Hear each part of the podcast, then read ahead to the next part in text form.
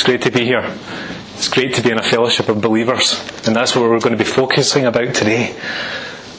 From the book of Philemon. So turn your Bibles, grab a Bible if you don't have one. Um, there's some at the back there. It would be useful to have one. Let's pray. Father God, I thank you for this church. Thank you for new beginnings. Thank you for a place, Lord God, to meet. A fellowship we can come and praise your name. A fellowship we can come and turn to your word and have you speak to us through it. So, Lord God, we know that it is only you that we want to hear today. We pray in Jesus' name, Lord God, that you would take your word, the word of God, and as we look at it, Lord, let it be a faithful representation of what you have to say to us. Holy Spirit, would you come and give the words to say, Lord? Let it be your words. And Lord, even greater as well, would you help us to have that greater understanding of brotherly love that is real?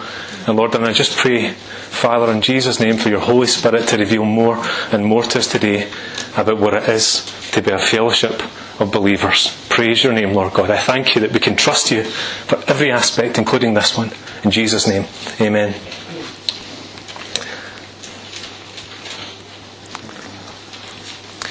There's a map on the screen there, and uh, over the last couple of months, you'll probably be aware we've been studying the book of Colossians on a Wednesday night. I've personally found this to be both exciting and challenging as we've had an insight into this small group of new believers, displaying their faith and reaching out to each other and their community. I hope you found that too, if you've been there on a Wednesday night. It's been quite interesting just going through that, hasn't it?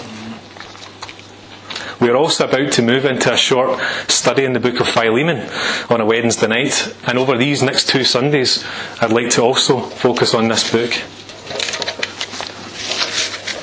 There is a close relationship between the letter to Philemon and the letter to the Colossians. Firstly, because the church in Colossae, there, in what is now Turkey, um, the church that is in Colossae apparently met in Philemon's house. And secondly, because both letters were written about the same time when Paul was imprisoned in Rome around AD 63. In the letter to Philemon, we will, see a story unfolding about Philemon's slave, who was called Onesimus.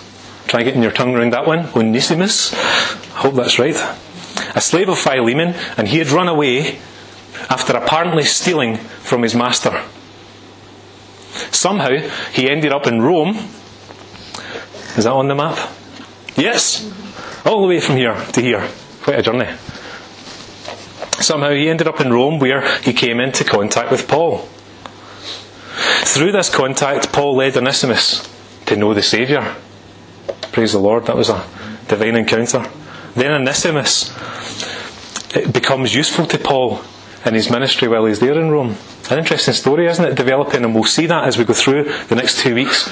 It's going to unfold and unwrap exactly how that all pans out. But you see, Paul realised that Onesimus had a responsibility to Philemon, and he should try and restore the relationship that was broken. So Paul felt that it was right to return Onesimus to Philemon. Tychicus was given the responsibility of carrying Paul's letter from Rome to the Colossians and Onesimus travelled back with him. You see that in Colossians 4. In this letter to Philemon, Paul explained the situation and asked Philemon to treat Onesimus not as a runaway, thieving slave, but now as a beloved brother in Christ. Do you ever feel that you're not important, that you're disconnected, and that somehow you aren't really valued?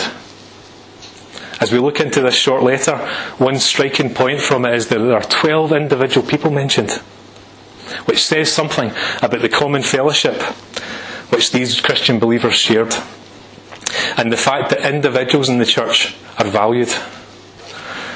We also see the Christian church in Colossae itself being addressed. These are Christians gathered together for worship who have a common hope in Jesus Christ. So let's turn to Philemon now and read verses 1 to 7. They'll also be on the screen. Together in Christ. Paul, a prisoner of Christ Jesus, and Timothy, our brother, to Philemon, our dear friend and fellow worker, to Apphia, our sister, to Archippus, our fellow soldier, and to the church that meets in your home. Grace to you, and peace from God our Father and the Lord Jesus Christ. I always thank my God as I remember you in my prayers because I hear about your faith in the Lord Jesus and your love for all the saints.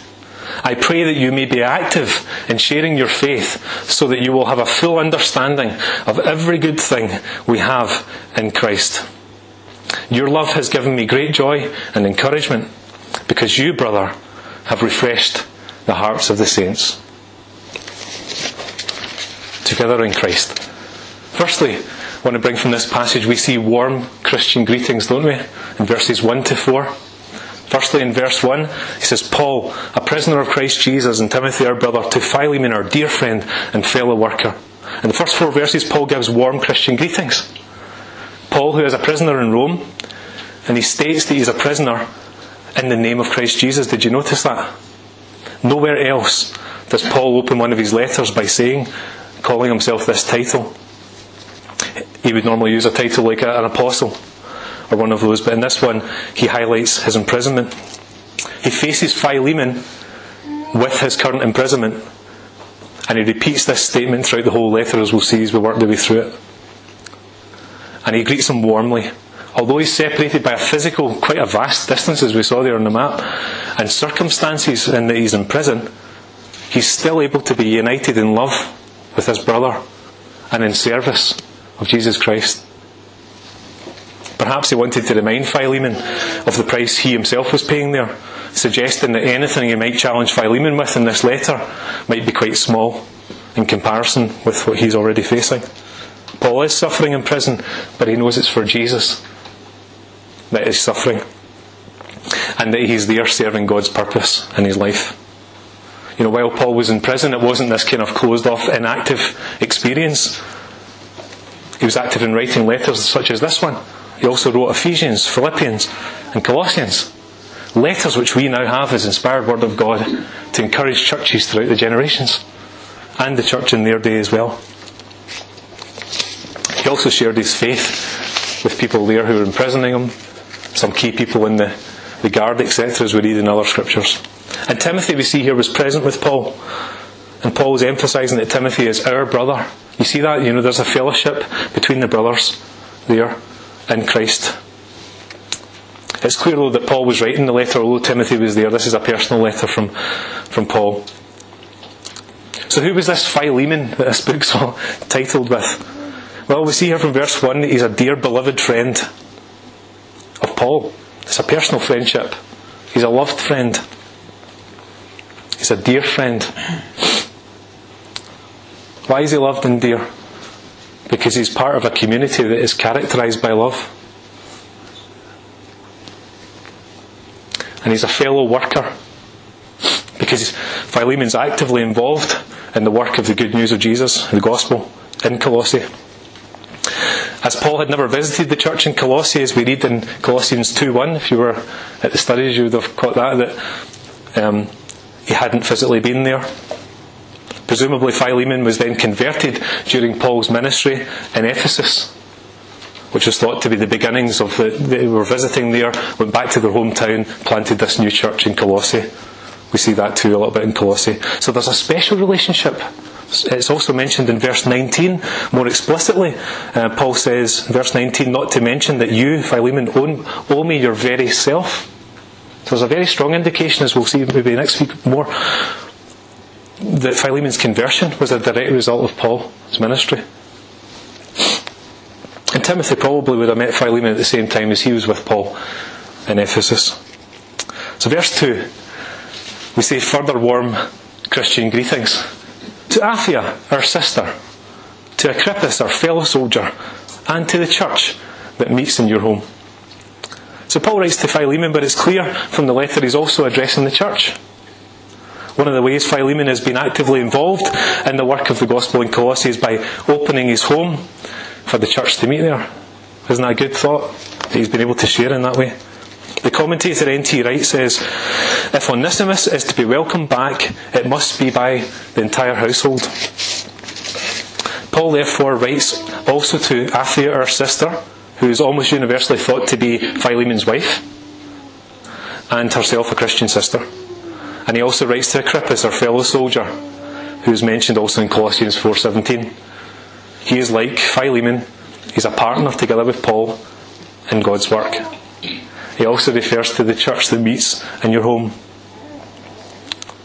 Here, his main concern is for the internal unity of Philemon's house church, as its members are contemplating the return of a brother in Christ, of a slave who has, who they have at very least got mixed feelings about. That's the commentator speaking there. So imagine a situation where someone has clearly hurt the local community, the household in fact, Philemon's household. That's the situation with Onesimus there. There has been clear wrongdoing of, the, of some of the most serious kind actually culturally.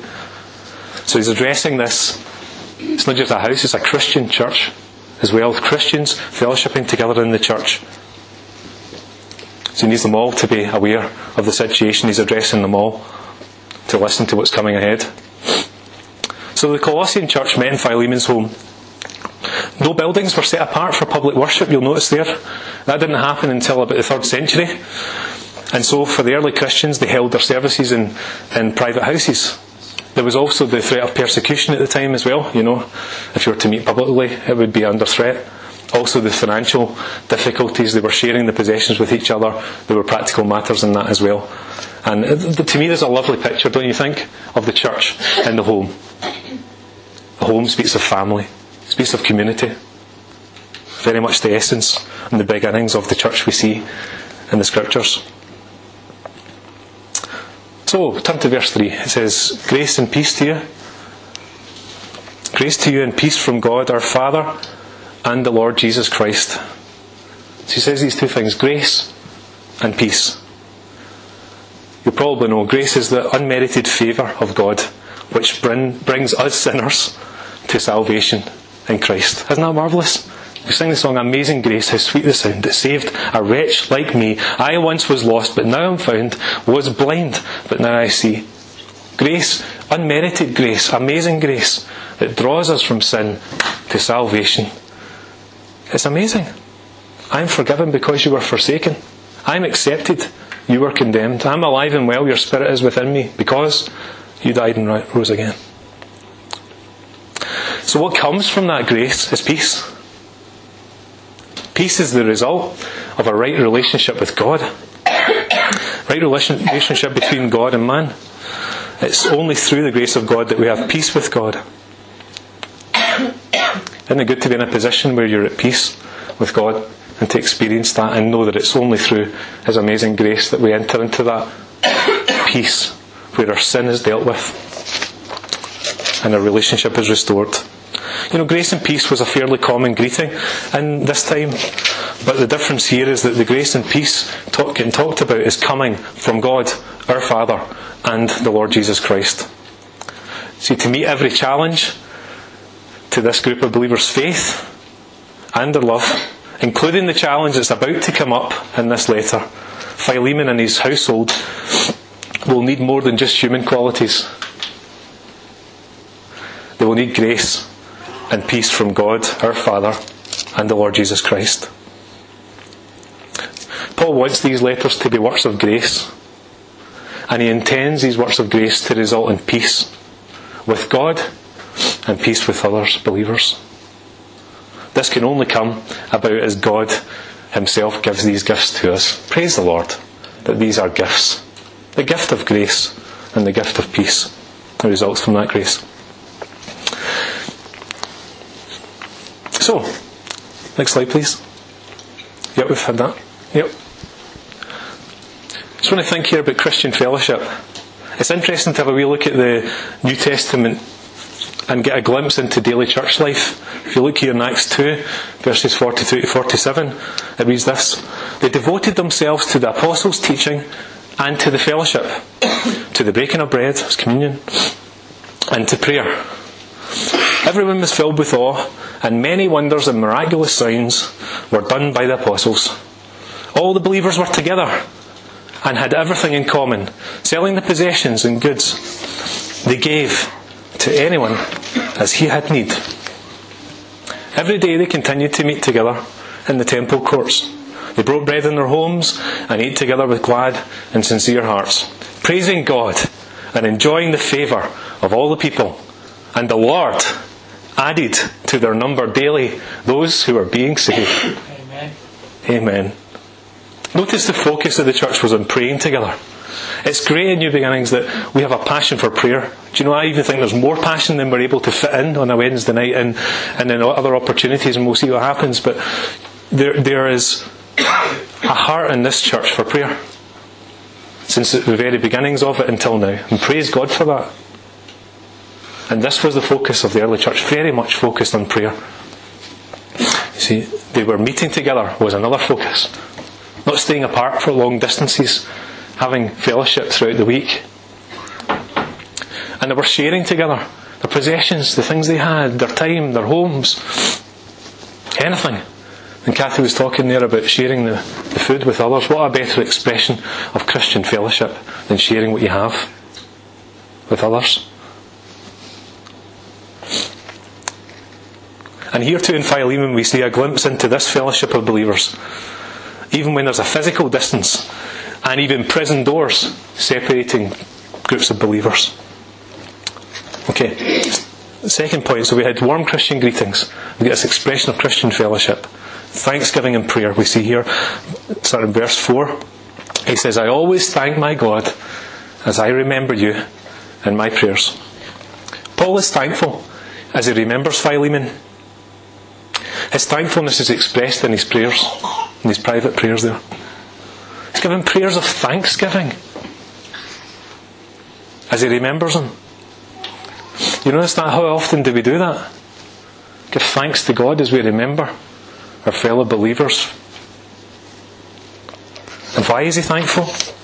Verse 5 Because I hear about your faith in the Lord Jesus and your love for all the saints. The cause of Paul's prayers of thanksgiving is the fact that he has heard of his faith in the Lord Jesus Christ and his love for all the saints. You know, faith is the source from which our love comes. The Lord Jesus is the focus of our faith, isn't he? And as a result of that focus and our faith in Him, love overflows to Him and to other believers. You know, you can't love other believers if you don't love the Lord.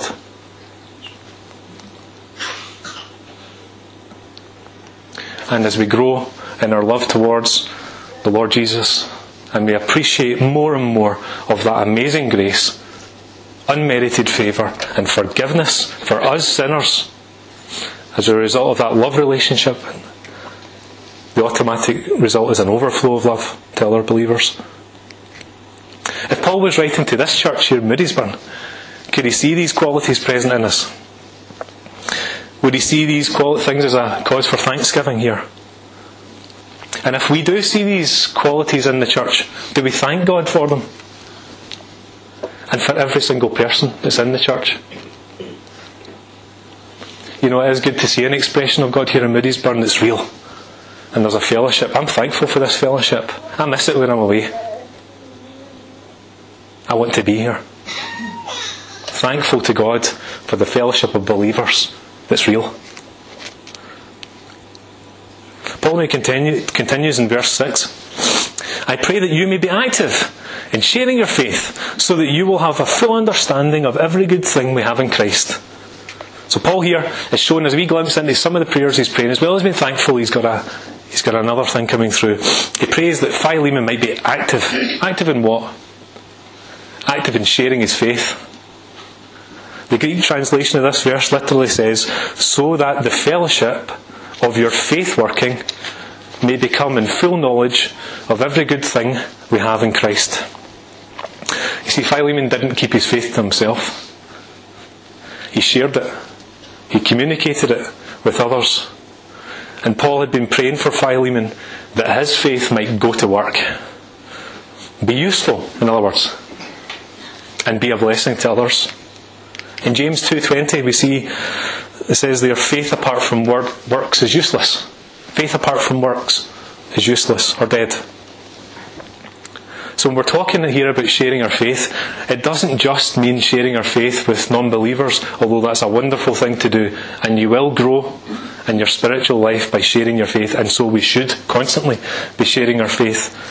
But more closely to the meaning here, he's, he's referring here to the sharing of our faith with each other. Fellow believers in the church. See, a fellowship is not only a great encouragement to those who are in it, it's also a powerful good news message to the world. N.T. Wright says, the idea that we need to grasp, the theme that dominates this letter, is that in Christ Christians not only belong to one another, but actually become mutually identified. They truly rejoice with the happy and genuinely weeping with the sad. You know, experience that? Where you go through difficult times and the believers come alongside you and they love you and they minister to you and they help you and they pray for you before the Lord, holding you up. Weeping with the sad, rejoicing with the happy. Together in Christ.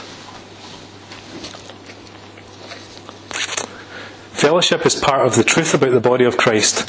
All are bound together in a mutual bond that makes our much prized individualism look shallow and petty. Don't we live in a world that's individualistic? Scotland is individualistic. Scotland is. Most people don't know who their neighbours are, and sometimes I need to make a better effort in that. But we're so used to commuting to and from work, so used to dropping the kids to school, running back, doing the things we do, watching TV in the house, that we tend to disconnect from others. And the church is called beyond individualism to fellowship. So none of us is an island. I was just thinking about that TV series Lost if you watch it, you'll just get lost watching it as it develops. So I wouldn't recommend it to you. Um, it just gets more and more confusing. But imagine yourself just on that desert island on your own. I wouldn't fancy being the only person on a desert island. What a lonely thought. No one to share anything with, no common goal that you can aim for, no conversation, although maybe sometimes you might want a bit of peace and quiet. Uh, you know, seriously, you wouldn't want to be an island, would you? You would not. You'd eventually get fed up with yourself. so, what is this sharing? Some questions out of this, some application. What is this sharing of our faith? What's the sharing of the good news of Jesus Christ, our Saviour and Lord? It's sharing the truths we've learned from God's Word. And as we're studying God's Word and sharing the truths we've learned, there is spiritual growth. And there is great encouragement. And I'm not one to put pressure on you, but if you get an opportunity to meet with fellow believers to do this sort of thing, do it. If you can make it on a Wednesday night, come. Because my experience of that has been spiritual growth in the group. We meet together, we explore the Word, we share the faith and our understanding as we grow together. Growth, health comes out of that. It's fantastic seeing the church work. It's a great encouragement to meet in that way and to share the truths of God's Word together. It's also more than that, it's also sharing the testimony of our life. a life saved and transformed in Jesus. Both in that our sins have been forgiven and also that we're a new creation in Christ. With a new nature, a new purpose, a new hope, and a new life. Praise the Lord. Why would we be here otherwise unless it was we were a new creation with a new purpose, a new hope, and a new life? In 2 Corinthians 5 17 to 21, it's on the screen. It says, Therefore, if anyone is in Christ, he is a new creation. The old has gone, the new has come. All this is from God, who reconciled us to himself through Christ and gave us the ministry of reconciliation, that God was reconciling the wor- world to himself in Christ, not counting men's sins against them and he has committed to us the message of reconciliation. We are therefore Christ's ambassadors, as though God were making his appeal through us. We implore you in Christ's behalf, be reconciled to God. God made him who had no sin to be sin for us, so that in him we might become the righteousness of God. This is the message of the gospel. The good news, that's all that word means, good news of Jesus Christ. Jesus is God's Son, who died for us on the cross, taking our sins upon himself, taking the punishment that we deserved. Then he rose again, defeating the power of sin and the grave, And he did all this so that we can be reconciled to God, or in other words, so that we can be brought again to a right relationship with God. Sin is the barrier between God and man. For all have sinned and fall short of the glory of God, it says. And only Jesus' perfect life and sacrifice could pay the price for all those sins. And he paid the price, you know, once for all. Once forever. And only that can bring us into right relationship with God. We're going to see more as we move. I'd challenge you just to focus on these things, and next week we'll be looking at Christians reconciled in Christ. Not only towards Him, but towards other folks. It's very much the context in which we're looking here. If you're not a believer, I believe we all are here today, but I'll mention anyway, if you haven't taken this step of faith to trust in the Lord Jesus as your Saviour, ask forgiveness for your sins, and to turn your life around into His hands, then you need to do that. You need to take that step of faith. So, what does this sharing, all this sharing of our faith and fellowship lead to? It says there, so that we will have a full understanding of every good thing we have in Christ. As Paul prayed for the believers in Ephesus, and may you have the power to understand, as all God's people should, how wide, how long, how high, and how deep His love is. May you experience the love of Christ, though it is too great to understand fully then you will be made complete with all the fullness of life and power that comes from God. See, see here, we're encouraged to come to a fuller understanding of all that God has done for us. That'll be the journey of the rest of our lives. Do you know that? That'll be an exciting journey, won't it? As we explore the height, the depth, the breadth, the immense capacity of God's love. And it'll be the song forever in heaven.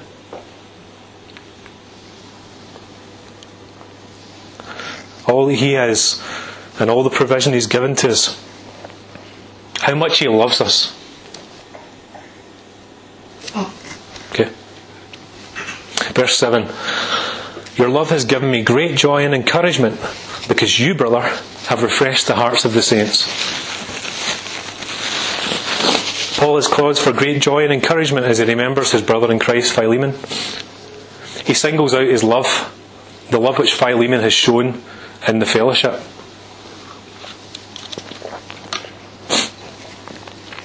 And he states this phrase that he's refreshed the hearts of the saints. Although we can't really tell what exactly Philemon has done to do this, we can see the result of it, which is this refreshing and encouragement. It indicates he's a refreshing Christian, the kind of man other people appreciated.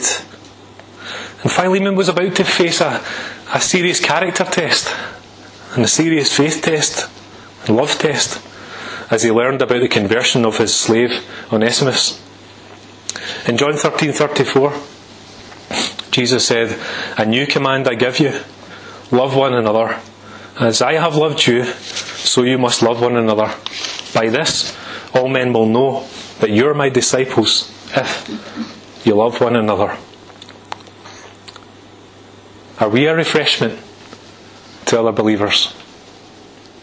Do we positively influence people, encouraging them and helping them where there's a need? Or are we negative, picking out the faults, coming alongside and saying something that's not so helpful? And one of the litmus tests of all this, are we doing it in love?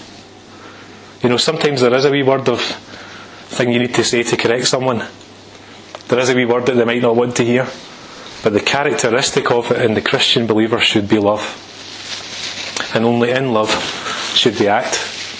And the majority of that time that should be to be an, a refreshment and an encouragement. And as we meet here together as a church, the sign of our fellowship should be love for one another. That we bear with each other's mistakes. You know, I fail, we all fail. And we have to have grace towards one another. In the same way as God said grace to us. We have to show love and compassion towards others in the same way that Jesus showed love and compassion towards us.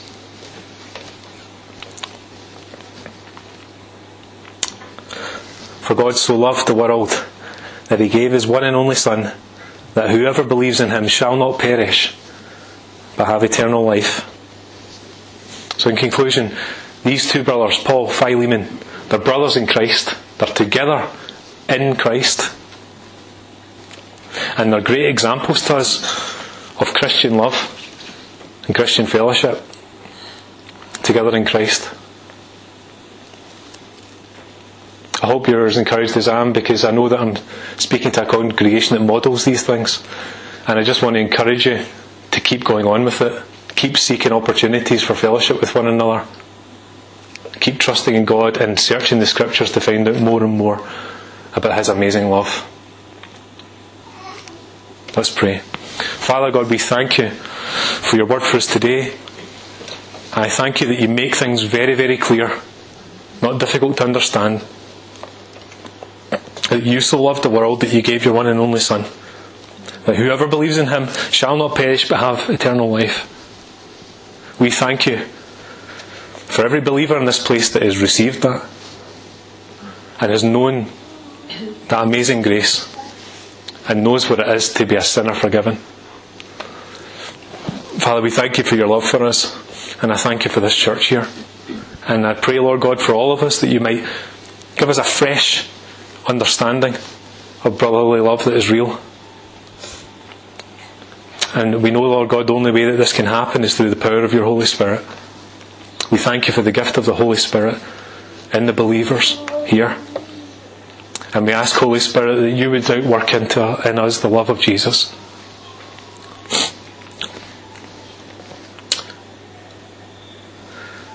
And Lord, I just pray that light would just shine brighter and brighter and brighter to this community around. And we do pray for Moodiesburn, Lord. We thank you for this town around us, and we pray, Lord God, your church would shine brightly in this, this town. That as people see the church fellowship, they would be drawn to that love. They would be drawn to a Saviour.